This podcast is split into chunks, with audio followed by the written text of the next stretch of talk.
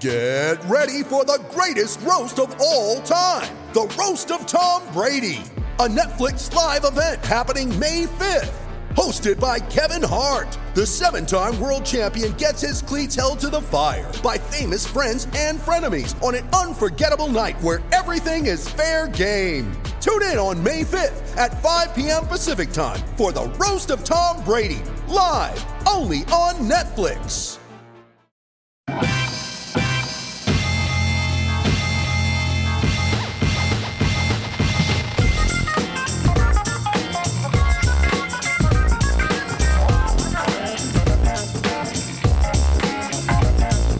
Ladies and gentlemen, welcome to uh, R B one colon Fantasy Football Podcast, brought to you by fake teams dot com. I am your humble host, Pete Rogers, joined as always by John Barnett. But instead of Clark Barnes, it's Haji Blackburn.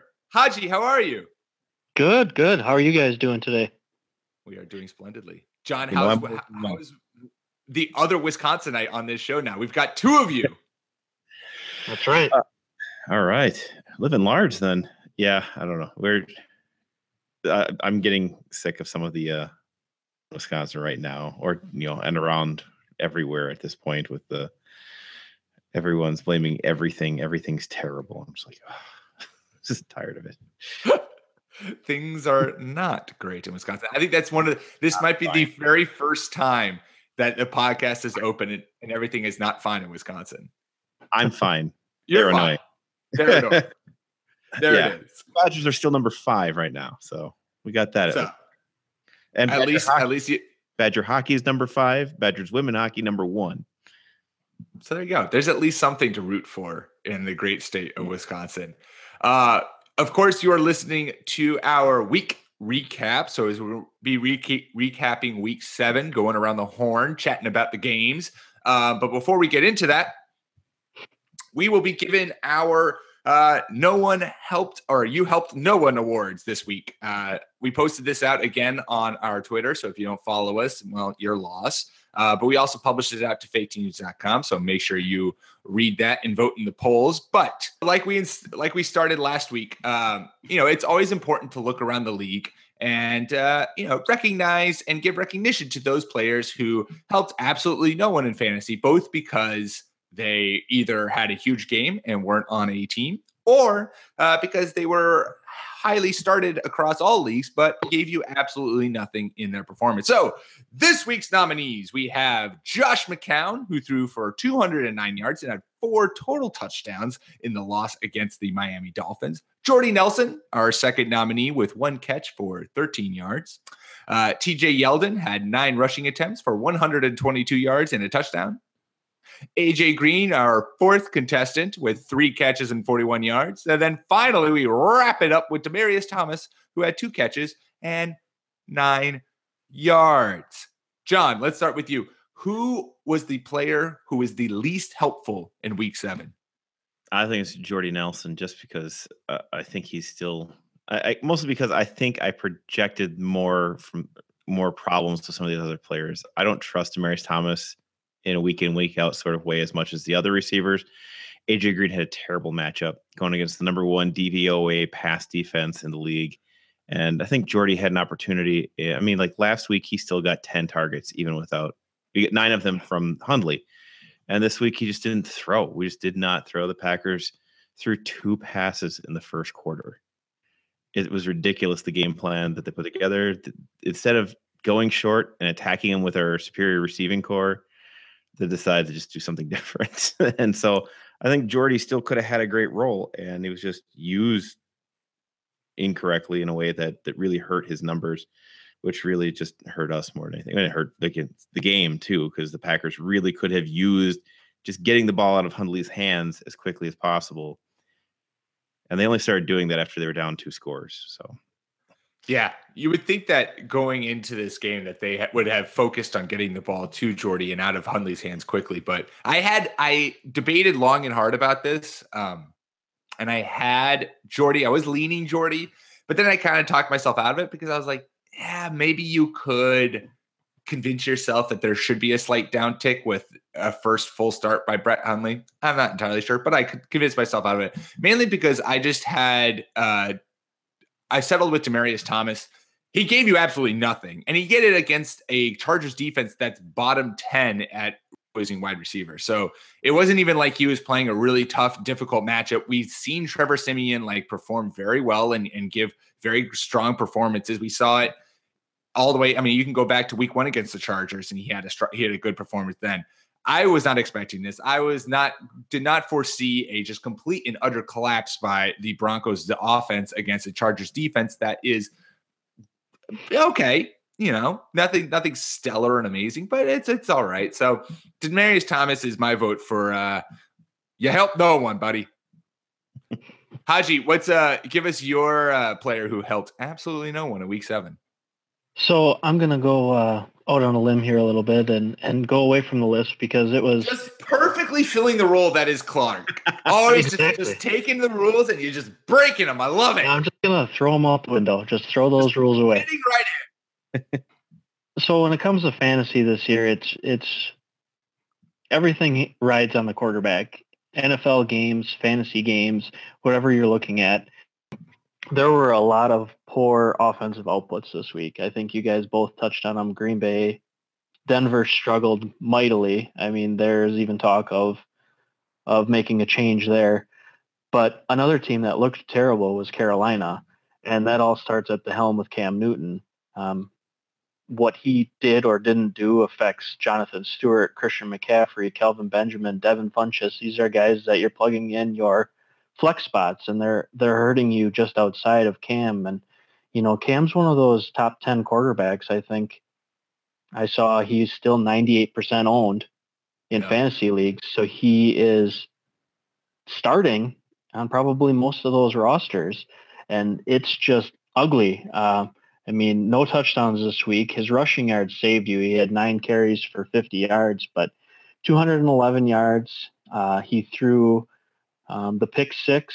He had a break go against him that um, I guess in any I D P leagues, anybody who had Eddie Jackson for some odd reason, they, they mopped up this week.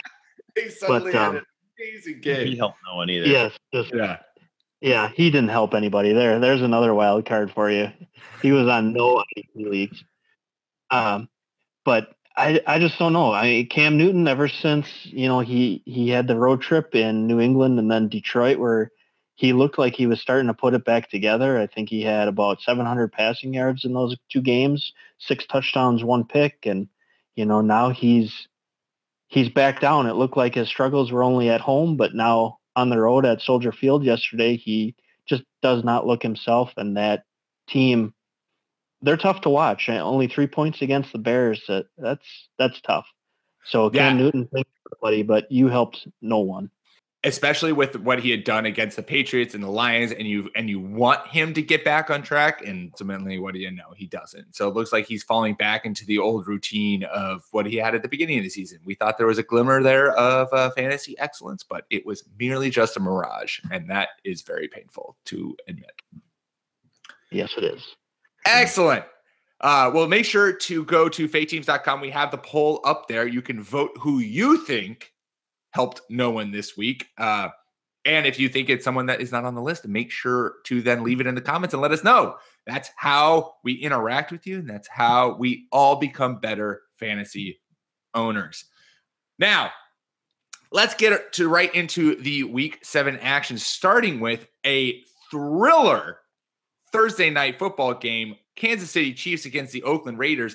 I'm almost one hundred percent sure everyone on the site picked this wrong because who would have thunk that the Oakland Raiders would suddenly come out and look like a viable team again? Uh, Haji, what did you have coming from this game? Well, just like you said, it was exciting. I mean, I I know watching it, I thought it was exciting from beginning to end, but that ending was was insane. I was happy. I had Carr in one league and Cooper in another, so Cooper finally came alive. Um, Cooper, of course, finally comes alive when he's playing against me, right? Like that's just always oh, how course. it goes. Is you're like, you're like, oh, I'm going to be totally fine because X, Y, and Z, and then Cooper goes off for thirty-three freaking points.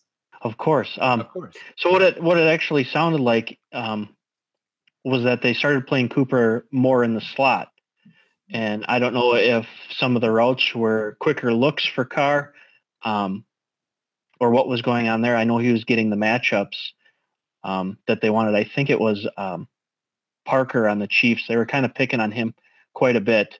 Um, they were looking for him in one-on-one matchups, and Carr was exploiting that matchup when he could. Um, a couple other takeaways. This may be Jared Cook's best game of the season. Um, I don't know if he can get any better from here. I know he hasn't been any better. He had a couple of big plays, uh, third down catch to keep a drive alive, alive, a fourth down catch, keep a drive alive, um, and then the big catch down to the one at the end before that incredible four-play ending that that we saw with the Raiders pulling it out um, in the corner to Crabtree. Yeah, Jared Cook seems to be able to uh, to come up with the the biggest catches at the most opportune time. I obviously he did it last year for the Packers against uh, the Cowboys, and he he put together another quite successful game for the Raiders uh, Thursday. Yeah, he did, and I, I think the Raiders I think they came in with a plan, and and Carr knew he had to play better as well, and hopefully he's past the the back injury. Um, as for the Chiefs, I I think they're fine. I mean, the Chiefs have played well. Their defense is a little bit suspect, but I think that offense has finally put it together. They know how to get the ball in uh, Hunt and Hill's hands, and they know that's what makes them go. And and Hill had a nice game, um, six catches, one hundred twenty-five yards. Um, Hunt could have had a better game yard-wise, but um, and also it, it um, he didn't score, but um, some of his yards kind of came late. He still seems to be an R B one going forward. Much away from it for the Chiefs. I think this was just a game that uh, the Raiders wanted more, and on their home turf, they needed to uh, get the win. Yeah, I mean, it was great to be able to see that you were just going to get points from everywhere in this game. It was, you know, they're, they're yeah, like you said, the Chiefs are going to be fine. I just, there's nothing wrong with the team. Losing uh, was a Barry at the beginning of the year or something has hurt their pass defense, obviously, and some of their run stopping. But they're gonna be fine. You're not starting their defense. You're starting all the uh, all the big point scorers they've had out there. And it's me, I started their defense minus right. five points again. Just a bad week. How would you do that? God, I think that Yahoo there was it like third in terms of total points surrendered in the passing game, something like that. I don't that, know why. Numbers. I just clearly have not been paying attention yeah. to this one league. Yeah, I don't know. Yeah, but I mean, like, we're happy is the, the guys you need to produce, really produce. Cooper finally coming out. And this is what we said last week. Cooper was the one who's going to have the big game first. And we were exactly right. Let's point out that we were right. We did. So we, we nailed it. We nailed it. This is, this is why you come to the R B one podcast for fantasy advice, because we're right. And when we're right, we'll tell you we're right. Yeah, right. When I'm wrong, I try to point out the, the when I exactly. I, I'll do. Everybody does. There's no way to avoid that. But yeah, no, uh, this awesome. Is great. I Smith in several leagues, and that really helped me out. Good job. Moving on. Uh, the Jacksonville Jaguars put a donut on the Indianapolis Colts. Uh, by now, I don't think there's really too much to talk about this game, uh, other than the Jaguars defense. This is a this is a real. Top ten, top five defense that is just continuously shutting down people. That cornerback duo of uh, A J Boyd and Jalen Ramsey is filthy. Again, they had another double-digit sack performance. That's how they opened the season, I believe, was ten sacks on the on Houston. This is the defense that everyone wanted and was hoping to see after years and years of construction uh, and a lot of draft capital. The only thing coming from the Colts that I cared about was Marlon Mack. Uh, the Colts need obviously a spark on offense, and their running game has been a little, has not been as consistent as it could be with uh, Frank Gore at the helm. And so I think they're going to start maybe hopefully turning things over to the rookie, give him a little more playing time, see what he could do. He had five carries for twenty-six yards, and four catches for forty yards this game.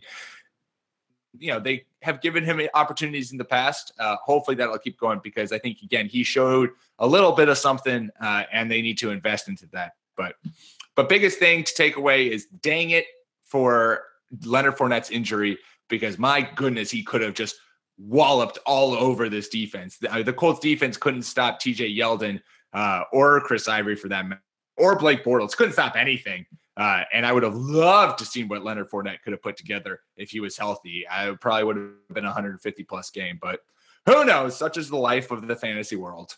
Nothing ahead, I guess. I mean, Just that. It was a very, it was a very basic game. You can't, you can't really ask for too much more from it. Uh, John, talk to me about Tampa Bay Buccaneers heading out to take on the uh, Buffalo Bills.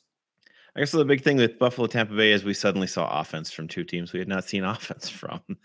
Um, yeah, Jameis Winston finally uh, looked like Jameis Winston. Uh, three hundred eighty-four yards, three touchdowns and a pick. Uh, good average, too. Uh, thirty-two of forty-four.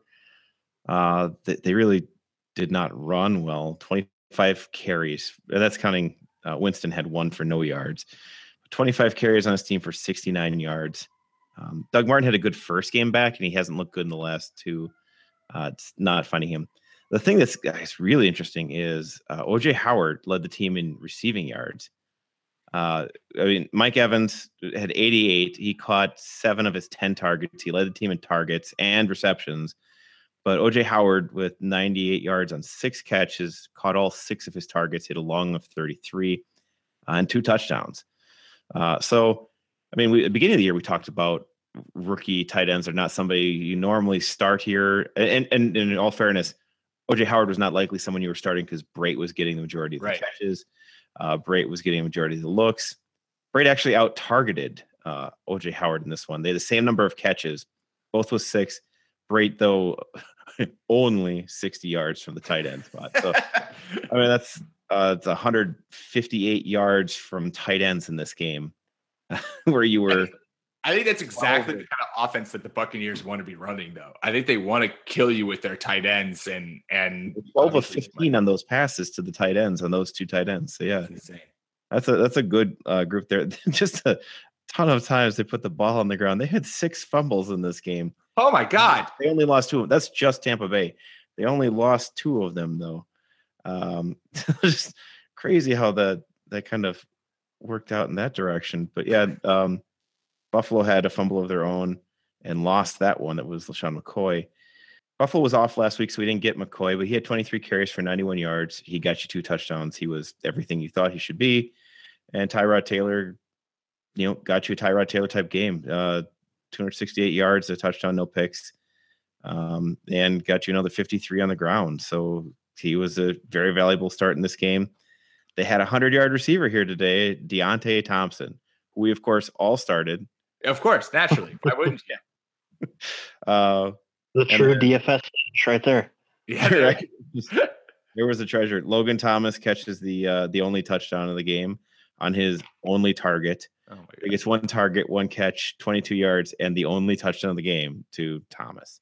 Perfect. So, that, of course, hurts you from the receiving point. Deontay Thomas, the only, and uh, Logan Thomas, the guys you want to start. So, of course, Zay Jones continues to not be anything like what we were hoping he would be. So depressing.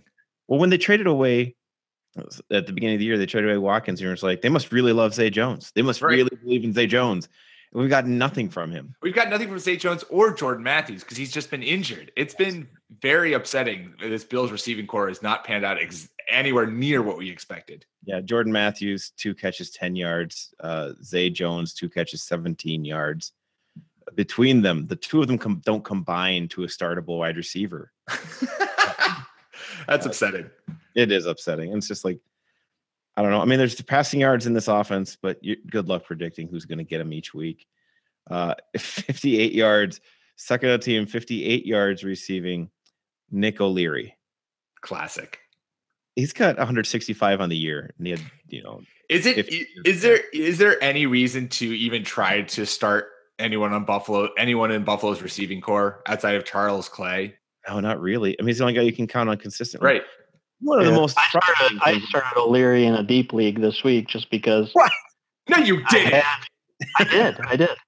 Oh my god! I got Clay's out and Eifert's out. I needed something. It's a deep league, so I went and I grabbed O'Leary. That's amazing. This is the one person who benefited from, from O'Leary's game is Haji. We got him on the podcast. The only reason I started him, though, Argan. is because he's the grandson of the golfer Jack Nicklaus. Well, that's worth knowing. I figured there was, was something there. Crazy little factoids. Okay. Zay Jones had nine targets. He led the team in targets. He caught two of nine. Oh. He's terrible. Like, I don't know what's going on. Zay Jones? He gets targets. It's not like they, they're ignoring him. He just isn't catching the ball. Which is so, that, which is sad because in like that was one of his biggest things coming out of college was that his hands were just like vice grips, like he just didn't drop balls. If he'd have played somewhere else, he wouldn't have caught quite as many and broken all those records. But yeah, he's he's been a letdown in terms of what we were expecting from him this year. And I don't know, maybe next year we'll see a big jump up, but didn't we're not seeing it right now. You can't start him. No, it's just frustrating because getting every opportunity he could get, and it's just not working. It's the most Bills thing ever. It really is. It really is. It's like, let's throw all of this opportunity at our rookie receiver and just watch it just amount to nothing. But they won. But they so won. I get that. A and win doing, is a win. They're doing they, great. They are. They are doing very well. That's all the box score cares about is, is whether or not it was a victory. Uh, Haji, talk to me about, you alluded to this game earlier in your helped no one, but talk to me. Give me the full breakdown of the Carolina Panthers uh, going in and losing to the Chicago Bears. Oh, the full breakdown. There's not much there. Good. So there were no offensive touchdowns in this game. Uh, the Bears actually attempted only seven passes. Uh, Trubisky's final stat line was four for seven for one hundred seven yards. Oh my God. Uh, most of that came on um, Tariq Cohen's one touch of the game for seventy yards. I don't think they know how to utilize their young running backs. I mean, this game was all defense, and yet both teams have enough firepower on the offensive side of the ball that they should have been able to get something going, anything. But the Bears don't know how to use Tariq Cohen. The Panthers don't know how to get McCaffrey in space. He's catching the ball either in the backfield or just on angle cuts right in the middle of the field, and he isn't able to make the moves that he was making in training camp before the pads came on. He just doesn't have the time. He, when he gets in the open field, he can make moves. But if you're just doing dump-offs to him in the backfield, he's got to make at least five guys miss just to get down the sideline. He's not getting the help he needs like he got at Stanford. The big takeaway, obviously, as I alluded to earlier, was Uh, Cam Newton's poor play. Um, the Bears getting the win on only seven passes attempted. I mean, that plays right into John Fox's hand. Um, this was all defense, though. Uh, there really is nothing. The weather was fine, and it was just two defenses, and Carolina's defense put them in position to win, and the offense just did nothing with it. Just trying to see if like if there's anything you can pick of this is like, are the Bears a valuable fantasy defense? And they aren't still. It's like it, going through this right now. This is the first game in which they have allowed one to six points. They have never had a game of seven to thirteen, two of fourteen to twenty, three of twenty-one to twenty-seven, and one of thirty-five plus. Oh Lordy! so, uh, yeah, this, it, honestly, it was just Carolina's offense making the Bears look good. I'm, I will quickly say Christian McCaffrey is, and it's not like you said, Haji, it's not really his fault. It's just that the Panthers don't know how to really construct space for him to, to operate in. But he's right. Another instance where it's sad, like Zay Jones. Zay Jones is partially letting everyone else down by himself. But Christian McCaffrey is getting all of the opportunity and targets in the world. Um, and it's it's upsetting to me that he is not taking the league or that the Panthers aren't manufacturing more for him, I guess, is, is how I'd phrase it. Right. You would think a guy of his talent, you give him fourteen touches, he should be over fifty total yards. Oh, yeah. Yeah, naturally. But uh, they're just not doing a good job of getting him to space and giving him the opportunity to make people miss. Yep. Mo- moving on. Never doubt my Los Angeles Rams, baby! John McVay is a wizard. Hagrid's going to come and knock down his door and tell him he's about to start in Hogwarts soon, baby, because Sean McVay has turned this Rams team into a suddenly interesting offensive explosion. Um, but besides that, I mean, really, it's just Todd Gurley being amazing. But uh, the big news out of this game was the fact that Carson Palmer broke his arm. Uh, so he's out indefinitely, probably for the rest of the season. Drew Stanton came in to replace him. Shocker, didn't look great.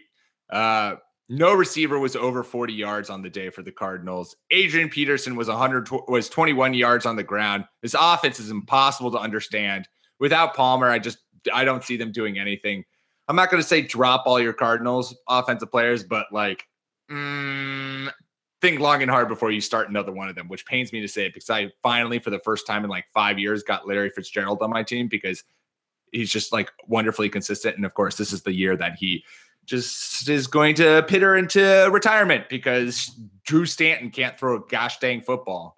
I, I got a little bit more faith in Bruce Arians doing something than this. I mean, like he's the one who revived. You, you remember that Fitzgerald was starting to decline. And he, he brought him back. And part of that was kind of like uh, Haji was talking about earlier, moved him to the slot. Yeah. Really didn't want to do it first, but he did it. And that that's the reason why the last like three years now he's been that guy again. He'll still get his underneath catches, I think, to a degree, but you know, I don't know. I mean, Drew Stanton has played well before. We'll say that. He stepped in a couple years back when they when Atlanta or pardon me, Arizona started their last run.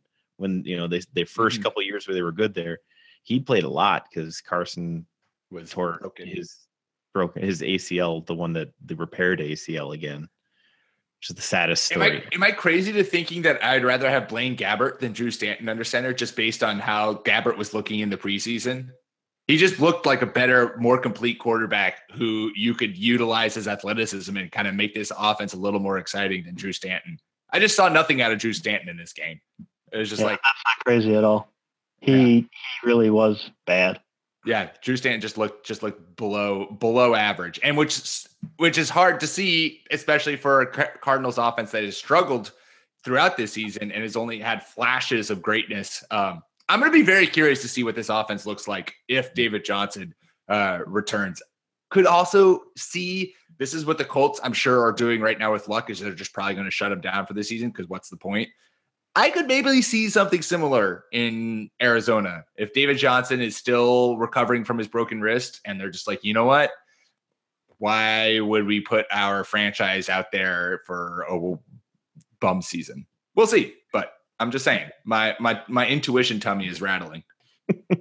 John, talk to us about uh, the Green Bay Packers sadly being unable to get the victory for Brett Hundley in his first start against the New Orleans Saints. Well, the first thing is, is like it's going to take a while now to really feel comfortable with some of your Packers, and the reason I would say is that it seems like Mike McCarthy didn't plan a new game plan this week. He didn't give a new idea of what they should do. There, there was not the use of tight ends that you would have expected from a young quarterback. There was not the use of screenplays or slants. They didn't. They did not throw slant passes. They did not throw hitches. They did not throw. Look, there's one play they're showing where they they literally ran all four receivers just straight down the field. And you're like, why is that a play you would even call for a start? Um, They they did not game plan for the team that, that they were playing with, which is odd for Mike McCarthy to an extent. But the one thing I'll say that does bother me about Mike McCarthy is he frequently loves his system to the degree that he believes that just, it, it'll work. It's just going to work. And you know, like sometimes you need to tailor it a little bit more. And he does, but sometimes it takes him a week or two or three to do that. Um, so that was it. Uh, Aaron Jones now seems to be the starting running back. Aaron Jones, baby. He had he had seventy yards rushing on the first drive and ended with one hundred thirty-one. So it's like, yeah, yeah, he looked he looked good though. I mean, he had a couple of big break in plays. They clearly were sitting up and playing a two deep zone and keeping guys up in the box at the end because they knew the Packers just were not throwing intermediate and short passes. So they just waited deep and kept their linebackers up, and that that really affected uh, how far he could run. But Aaron Jones was falling forward, which is a great skill to have, a great trait to have. Uh, he's just got, he's got good feet. He's got decent patience. Uh, he reads pretty well. And uh, and he was worthwhile in the passing game too. He had, uh, what did he end up with? Uh, he only had three catches on five targets. Uh, I mean, they only turned into seven yards because we kept, the only thing we threw short was swing passes behind the line of scrimmage, and he would try to get forward and stuff. Yeah, we ran a poll on on FakeTeams dot com on our Twitter account, on the Twitter FakeTeams Twitter account, uh, and I ran a poll asking which Packer people liked, had the most fantasy value heading in for the rest of the season. It was between Jordy, Devontae Adams, uh, Ty Montgomery, and Aaron Jones, and maybe it was just people all living on the high after Aaron Jones's great success against the Saints. But like, my goodness, it was at the, the, the amount of people who voted for Aaron Jones was staggering. That that was what everyone is putting their faith in, in this Packers offense, which I don't know if, if that's just uh, everyone's getting excited after seeing another good performance from him, or if there's actually some weight there, is that, that maybe they're going to become a little more of a running offense, and Aaron Jones is going to be that guy. Yeah, they're going to run more. Uh, they definitely gave him a fair share of carries. He got a good load, but they've, they've been running more this year in, in general. Remember, Montgomery was getting quite a lot more carries than other guys. It's also good to spell him. He was on a pace to be the, to have by far the most snaps of any play, any non-quarterback uh, player in the N F L at the early part of the year. So it's good to see him being able to be spelled in different places and having faith in another guy. It just, it hurts if you were the uh, dynasty guy who invested heavily in Jamal Williams, because uh, that that's, that's not happening. No, he's going down to third. But uh, I would think that the Packers will take a good look at this tape. They've got a bye week, and they're going to look at this and see everything they did wrong. They do particularly well coming out of bye weeks. I, I would hope they just start using. They've got good receivers. Um, they, they've got good receivers, and they can find ways to just use them and get them the ball. Um, you don't do well when the ball is still in the quarterback's hand at the end of the play. You need to get it out of his hand and quickly. So that's what they need to work on. Uh, Drew Brees looked good. Drew Brees in the second half looked good. Uh, most of his his yards, most of his his big plays happened in the second half. Had, of course, the rushing touchdown we expected he'd get. Of course. Uh, and uh, the one passing touchdown, the two picks early. Looks like the Packers were, what I was seeing here is disguising their zones pretty well early on, but uh, they made good adjustments second half. Uh, Mark Ingram is very clearly number one. This is the reason they felt comfortable getting rid of Adrian Peterson. That Adrian Peterson is done. It's done. It's done. This is why I wasn't worried when you were ranting about it last week. He can come back for a game or two, but yeah. uh, Ted Ginn, Ted Ginn led the team in catches and yards, one hundred forty-one yards. Might be possibly saving my favorite fantasy team this year, but I don't know yet. It'll depend on what Wentz and uh, and uh, Cousins do. But yeah, seven catches, seven targets. Uh, Michael Thomas had seven catches. He had eleven targets, so he was again valuable. Hopefully, you know, we're hoping he stays at that higher end. Uh, eighty-two yards on seven catches. So those were the, the guys you had. Kamara found his way to be useful. Uh, he had one hundred seven total yards, very balanced, uh, fifty-seven rushing and fifty receiving. So he's he's good to have too, as a an R B two possibly in, in most leagues. Cool beans. Moving on, let's move on to a team that should have won their game by a whole lot more than they did. Uh, in fact, they had to take it to overtime to win, the Tennessee Titans against the Cleveland Browns. Haji, what happened? Oh, I'm just getting the real the real barn burner games here. It's again, it's filling the exact role that, that Clark is. It's amazing how this just all pans out and flat and comes out. Well, I'm honored to uh, be filling in for Clark this week, but this was another game. All defense, no offense. Um, Mariota did not look all that good. Murray couldn't get anything going. Honestly, I don't I don't know what Cleveland's doing. Um, Does anyone? Anywhere. Um, their defense looked fine. Um, they were able to shut down the run game. They were able to hold Mariota in check. Um, I believe they blanked Eric Decker. Uh, they couldn't get anything really going. Um, Delanie Walker was the uh, biggest producer in the pass game for the Titans, but he ended up getting his ankle trapped under him. So it would be interesting to see how long he's out for. That could be a big loss for Tennessee. But Cleveland, I, the magic number here is twenty-eight. twenty-eight quarterbacks since nineteen ninety-nine that they've started. Oh, and that's so sad. I know Coach Hugh Jackson wants to win a game. I know he's feeling the pressure, but this is not how you bring a rookie quarterback into the N F L. You know, he, he wanted him to take a seat, you know, kind of soak up what he could and give Hogan the start. And then as soon as Hogan struggles, let's bring Ka- Kaiser back in. Struggles again. Okay, let's bring in Cody Kessler. None of these guys can play. You just got to stick with one of them and go with it. I mean, yeah. Kaiser wasn't that great in college. Hogan was fine, but Stanford was an excellent team. So a lot of the inconsistencies that Hogan has were masked by a good Stanford team.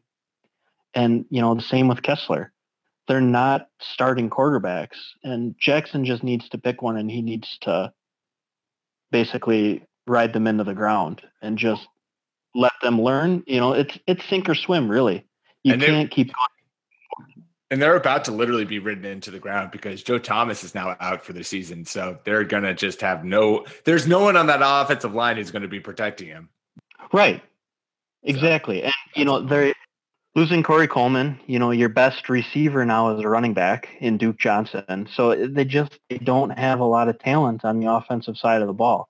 I mean, they have startable startable players in, in Crowell and um, also oh, Isaiah Crowell has been so disappointing to me. It's been hard for me to accept the the fate of Isaiah Crowell because I was so high on him this offseason, given what the Cleveland had done in their run, uh, their run protection and run blocking. And then I just thought that the, this was going to be a season where Isaiah Crowell lit it up, but he has not so far. So again, it goes, it goes back to, it goes back to what um, we were talking about with the Packers though.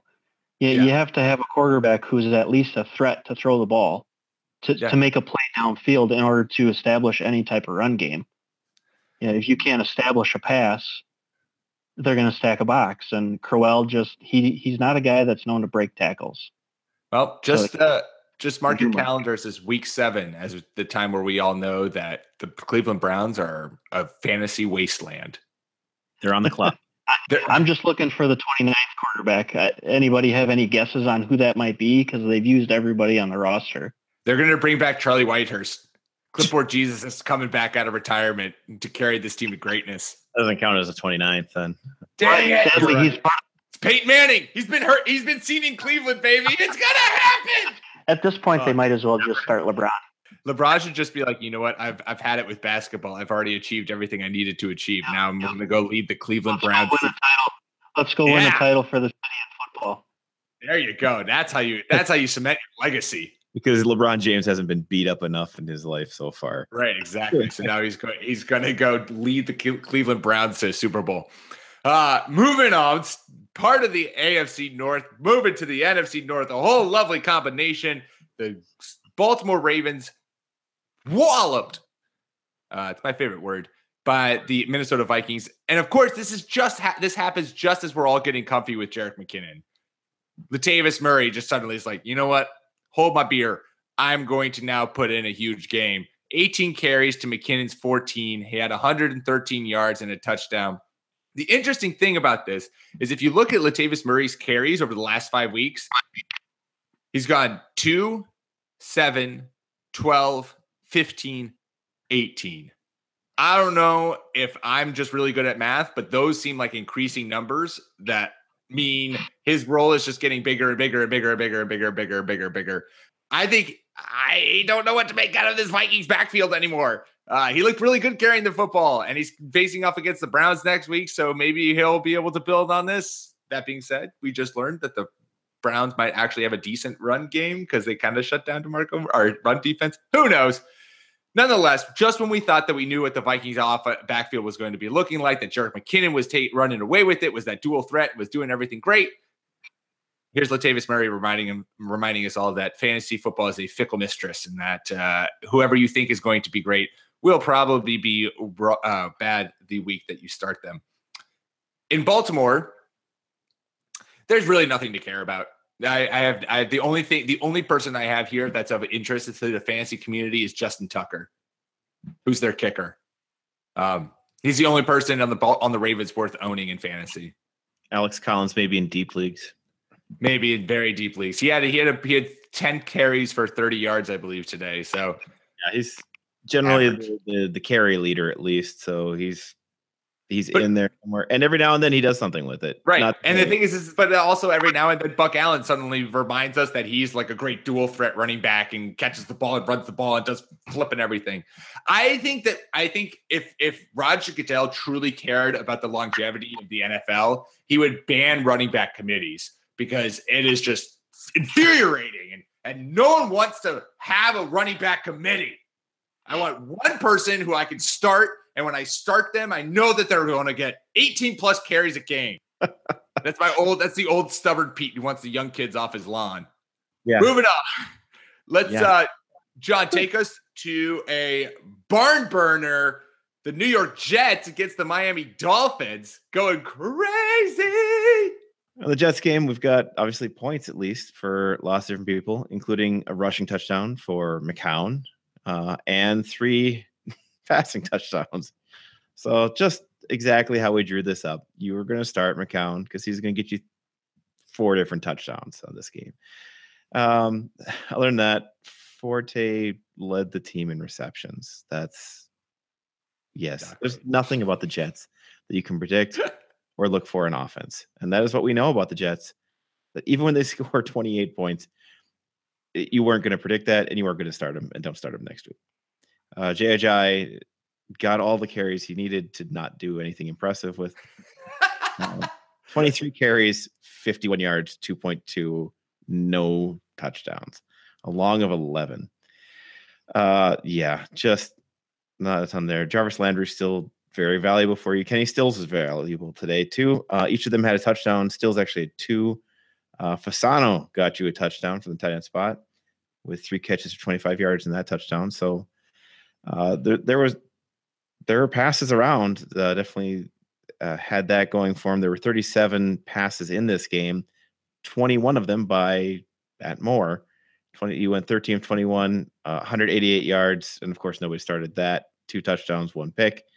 Jay Cutler, broken rib is what I've heard now, so that'll be a little bit, yeah, tough break for them. But I mean, what else are you gonna do? Like. It, They clearly didn't want to go with Matt Moore to start this year, and now they're just going to have to deal with it. The guy they said we'd rather start a guy who retired than you is going to be the guy they have to put out there this week. So, which is not going to be great. Thursday night football, baby. Can't can't ask for a better matchup.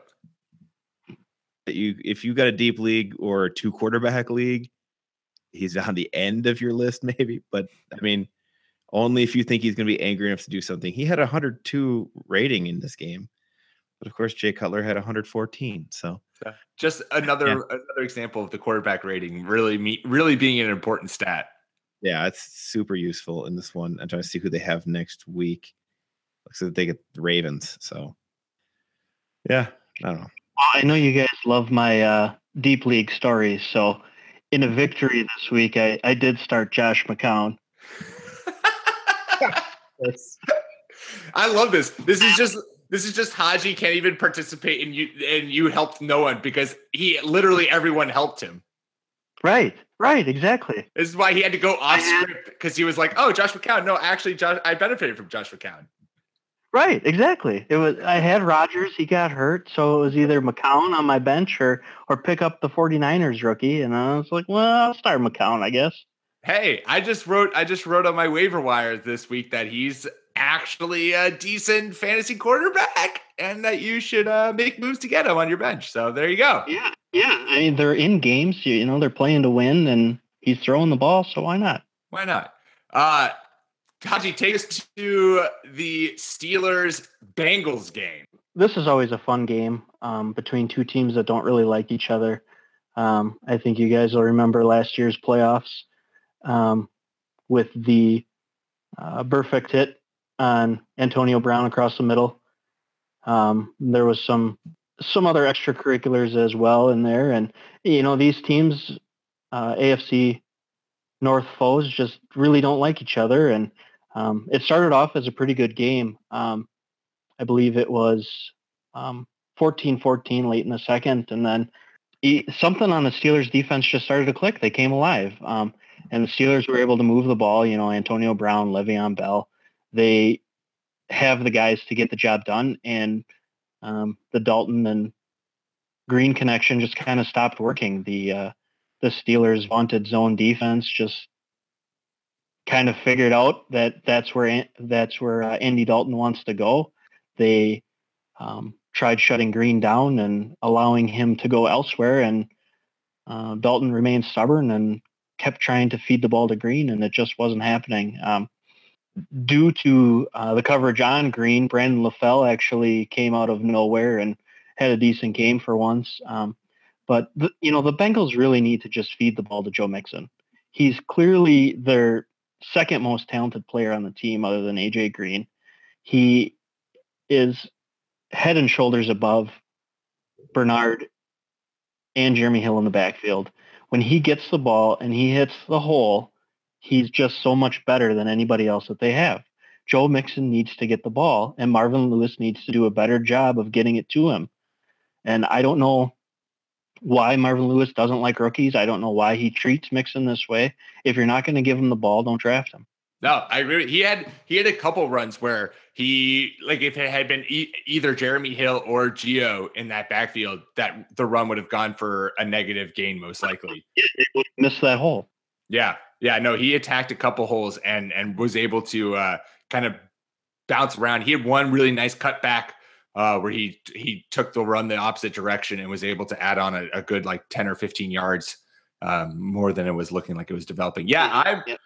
And he even came out, I believe he came out, at least I saw, I thought I saw a report saying that he came out and was a, a little peeved at the lack of touches that he had gotten in the game. So yeah, I think he should be. I mean, it, it's always hard coming out to the media like that because some, a lot of guys get bad rap, but mm-hmm. I think he should be upset because it it works. When they're feeding him the ball, the offense is moving. Yeah. And then they just, they stop.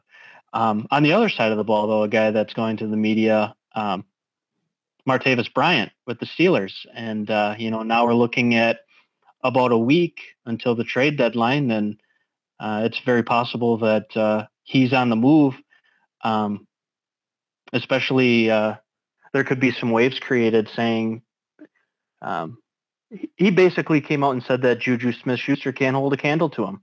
Yeah. And, uh, you know, that's that's not going to win you any friends, and especially not in that wide receiver room. Because nothing screams Pittsburgh Steelers like self-destruction in the middle of the season. Exactly.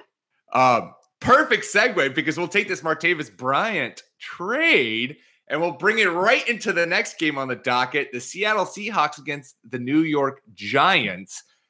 Quickly talking about the Giants, and then we'll get to my connection. Evan Ingram is legit. Uh, six catches, sixty yards, one touchdown. He and Eli are getting on the same page, which is excellent to see. Um, basically, they've been forced to because Odell Beckham is out, and Brandon Marshall is out, and Sterling Shepard has been, uh, you know, daddling with injuries. And so Eli's got to throw the ball somewhere. Orleans Docwa kind of did not pan out as much as I thought he would. But moving on past all of that, because who really cares? Seattle. Russell Wilson reminded us he's really good at throwing the football. And wouldn't it be awesome if the Seattle Seahawks were like, you know what? We saw Russell Wilson showing off that he can still pass that rock across the field. Let's go get him a six five wide receiver who runs a four forty. Get Martavis Bryant to Seattle, baby. Who says no? Yeah, I'm with you. Seattle clearly loves Tyler Lockett and Paul Richardson. And they probably love them a lot more than anybody else does. Uh, you could see it yesterday in the game. They were trying to force feed those guys the ball. If they could get Russell Wilson, someone with actual talent out there, other than just elite speed, this could be a killer offense. I know they have the offensive line problems, but how much would he help Doug Baldwin so to much. Have another established receiver on the other side? Oh, man. I mean, I just, I just was imagining all of the different kind of formations you could run with Martavis Bryant, Jimmy Graham, and Doug Baldwin. I mean, what are what are defenses going to do? Especially once you get around the goal line, that's two six five and up dudes who can just win contested jump balls that you're going to be throwing fades to with Doug Baldwin kind of zigging zagging across the middle of a defense. I think that Seattle should be making calls right now. So I know Pete Carroll, you listen to this podcast. Pete, pause the podcast. Pick up your phone, start making calls, call your G M, call everyone you need to make calls with. I don't know what your normal day is, but get Martavis Bryant in Seattle. I think it would work out very splendidly. That's where the miscreants of the N F L always go. Like, you hate exactly. exactly. You want to tell everybody how much you hate people? Go to come, Seattle. Come to Seattle. We'll make it all better. Everybody who's um, mad and hates the world can go to Seattle and tell everybody how much they hate it. It's exactly. That's what happened with uh, Sheldon Richardson. It's perfect. Yeah, yeah it, it works. works. Uh, moving on. John finally got this game right. Broncos versus the Chargers. Yes. Yes. Oh, who raise your hand if you had uh, A J Derby? Haji, uh, A J Derby? No, no, nope. I didn't uh, have this one. Finally, finally, someone that didn't help Haji win. uh, six catches, sixty-six yards, leads your team. Uh, Fowler, five catches, forty-five yards. Neither of them with touchdowns, obviously, because that's not how they roll right now in Denver. um, yeah, just nothing much to take from this one. This, they they all let you down pretty badly in this one. Not being able to get any points. Uh, there's not a lot of fantasy value in just not getting any points. C J Anderson, forty-four yards rushing and seventeen receiving. So, yeah, just nobody of particular value in this game. Simeon didn't do much. I don't know if they just everyone's figured him out now or what, what the deal is, but he didn't get you anything really. Um, yeah, though, I there were twenty-one points scored by the Chargers, and you couldn't look at these stats without looking at the touchdowns and say that that was what happened. I mean, Rivers had one hundred eighty-three passing yards. Uh, I'm not going to get this name right because I don't know him. Austin Eckler or Eckler? I don't know. Eckler? It's, uh, it's a great yeah. sign. Uh, seven carries, thirty-eight yards. Uh, and he had, what was it? Four targets for four catches, six yards, and a touchdown. Six yards, but the touchdown. It's like, what, what, what is going on here? Melvin Gordon, eighteen carries, thirty-eight yards. So Eckler and Gordon, same number of totally rushing yards. Um, the the highest receiving player on this team, four catches, seventy-three yards. He's he's the guy you should be starting, I guess, out of this team. He's the most consistently targeted player. He's the most consistent productive player. Um, he didn't get you a touchdown here, but he did get you seventy-three yards, and he gets you a fair amount of touchdowns. Uh, he was last year one of the highest producing. I think he is the highest producing rookie tight end of like the last five to ten years. Um, so yeah, I I start him, and then you don't know what receiver is going to do anything on any given day. You'll still start Gordon, obviously, because he's going to have better days than this. Denver's a really good defense. Just twenty-one points came from somewhere somehow. Somehow, somehow it just, bad. It just appeared, it just appeared on the scoreboard. scoreboard. Yeah. Uh, who, Benjamin, one target, forty-two yards and a touchdown. Eckler, four targets, six yards and a touchdown. Like, what? what? This is strange. It was, a, it was a weird fantasy game where there was points scored by one team, but not a lot of value other than the touchdowns, and the other team just nothing because there just were no nothing, touchdowns, nothing. Not a lot of value anywhere else. So, it has this. How many times in an, in the N F L? And I have no idea if either of you can pull this stat off the top of your head because I I certainly cannot. How many times in the N F L have there been multiple shutouts in a week? Let alone three, almost four. There were almost four shutouts this week. That's insane to me. Mm-hmm. I feel like that is just something that should not happen in the professional football league. And it wasn't even like awful teams getting just clobbered. It was like the Cardinals not scoring any points or the Broncos not scoring any points or almost the freaking Atlanta Falcons not scoring any points. Yep, yep. And and to be in the middle of the season, too, like not opening week where, you know, maybe an offense is behind. Right, guys we're week seven. Yeah, exactly. That it's very odd. seventy, it's a crazy. It's crazy. Uh, Haji, before we get into the illustrious Sunday Night Football that was so successful for both of our New England Patriots, uh, we are have a majority on this podcast this week. Uh, talk to us about Dallas and San Francisco and Ezekiel Elliott's monstrous career game. Yeah, this was just a uh, a mismatch from the beginning. Um, Zeke had a big game. Um, in a not-so-deep league, I started Dak Prescott at quarterback in a victory. Good. Um, the the only D for Dallas is the amount of targets that they throw to Dez and the low percentage of targets that he actually catches. Um, I know they really try and get him the ball, and I know, you know, if Witten's not healthy or if they're keeping him in the block, there just isn't really any other threat on the outside um, to help Dez get open, um, you know, maybe against a, a double coverage or a safety kind of rolling over to his side. Um, so I, I do think this would be another good landing spot for Martavis if they could um, go out and get him. Um, I don't know if that's possible. I don't know. It would know, be a nice stipulation, but it's definitely a guy that Jerry Jones would say, oh, I got no problem with him. Of course not. I mean, if you bring Greg Hardy in, you're going to be okay bringing Martavis Bryant in. Um, exactly. It would so, be a, it would be a crazy duo to pair with, or someone to pair with both Dez Bryant and, I mean, presumably if you have Ezekiel Elliott for, you know, however much of the season remaining, but nonetheless. Right.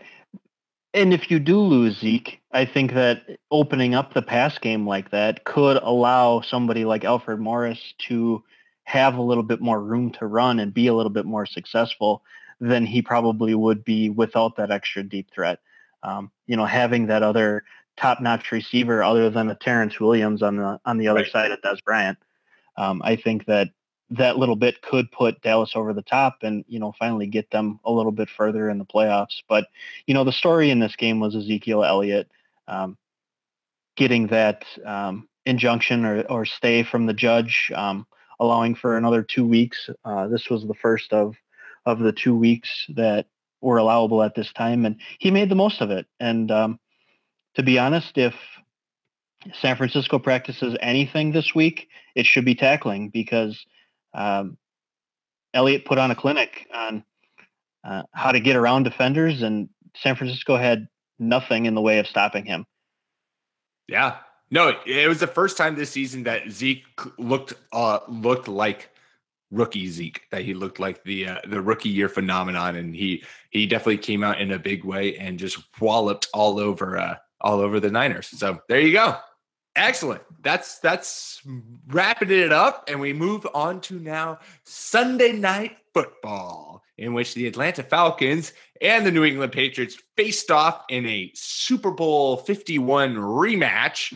Uh, and let me just first say, before I go on, I have a whole nice little rant here that I've written. Uh, let me first say, as a Patriots fan, this game went uh, so much better than I could have ever expected. I was thinking that the Patriots defense was going to get absolutely blown off the field. Julio Jones was going to go for one hundred fifty yards and multiple touchdowns and just completely annihilate whatever semblance of a secondary we have. But pleasantly surprised, uh, we Patriots suddenly have a defense. So that's great. However, now to my rant. As a fantasy fan, I don't comprehend what the Falcons are doing. I have a very clear message for Dan Quinn and whomever the O C is right there, that Kyle Shanahan is tanking the Niners for Cousins. Uh, get the ball to Julio Jones in the red zone. I don't understand how you have, he had one target in the red zone heading into this game. And then the one, tar- and then the, they targeted once once they got into the red zone. Matt Ryan threw him an awful pass that basically landed in Malcolm Butler's hands, and Julio Jones grabbed it and ripped it away from him in order to score the touchdown. Just give him the ball. This might be naive view, football viewer Peter Rogers talking right now, but honestly, I have issues with teams trying to be too cute and sneaky and stuff when it comes to play calling. The Bengals started the season like this. Just get the ball to your stinking number one guy. What happened to the good old football days where you force-feed your number one receiver regardless of quadruple coverage? I want Brett Favre ripping it to Donald Driver over and over. I want Tom Brady tossing it bombs to Randy Moss, because who can cover him? At this point, when I was writing this rant, I was looking at actual stats, and I could see that the Falcons actually are force-feeding Julio Jones. He's had fifty targets, and Sanu's second with only thirty-four. So my whole argument is slightly less constructed on facts. But still, my point is to get the ball to him in the red zone. He is a freak of nature, and you just throw fades to him until he either scores a touchdown or he gets pass interference. So Dan Quinn, the offensive coordinator that took over for Kyle Shanahan, Sarkisian, just, just, just, just please, please throw more red zone targets Julio Jones's way. So that's all I got. Anyone else want to tack on to week seven before we wrap it up? Only Kirk Cousins is killing my fantasy team right now. Kirk Cousins. Uh, Captain, moment where uh, both Carson Wentz and Kirk Cousins were the leading rushers uh, on their teams in this game. Uh, but then uh, Chris Thompson got a couple more yards, and now he's he's got twenty. He had twenty-three compared to the eighteen that Cousins had when he was leading the team in the third quarter. Tight ends are both their leading receivers right now. It's the world of tight ends that we live in. It was not uh, a great week for wide receivers.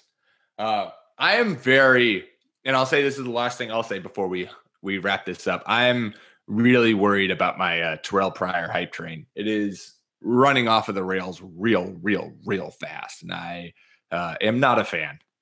Not a fan. Got one point uh, in a half P P R league right now. Uh, oh. I need, well. No, I need him to have a huge game, and that is sadly does not look like it is going to happen. So, but that's all right. Uh, that's that's just something that we'll all have to live with. As always, thank you for tuning in. We hope you enjoyed. Uh, big thanks to Haji for jumping in on the on the podcast this week to take over for Clark as he was absent on vacation. Not so, a problem. Thanks for having me. Of course, anytime. So make sure uh, to follow the podcast on Twitter at R B one Podcast. Follow myself at Pete M. Rogers. Uh, follow John at J Barn fifty-four. Uh, Haji at Blacks oh eight. Is that it? Yep, oh eight. Yep. Boom. Nailed it. Uh, subscribe on iTunes. Rate us. Subscribe. Review. Download. Do all those fun things because you love us and you want to listen to us twice a week. Uh, and until Thursday, remember that we care about your fantasy football team. Talk to you Thursday. Aaron.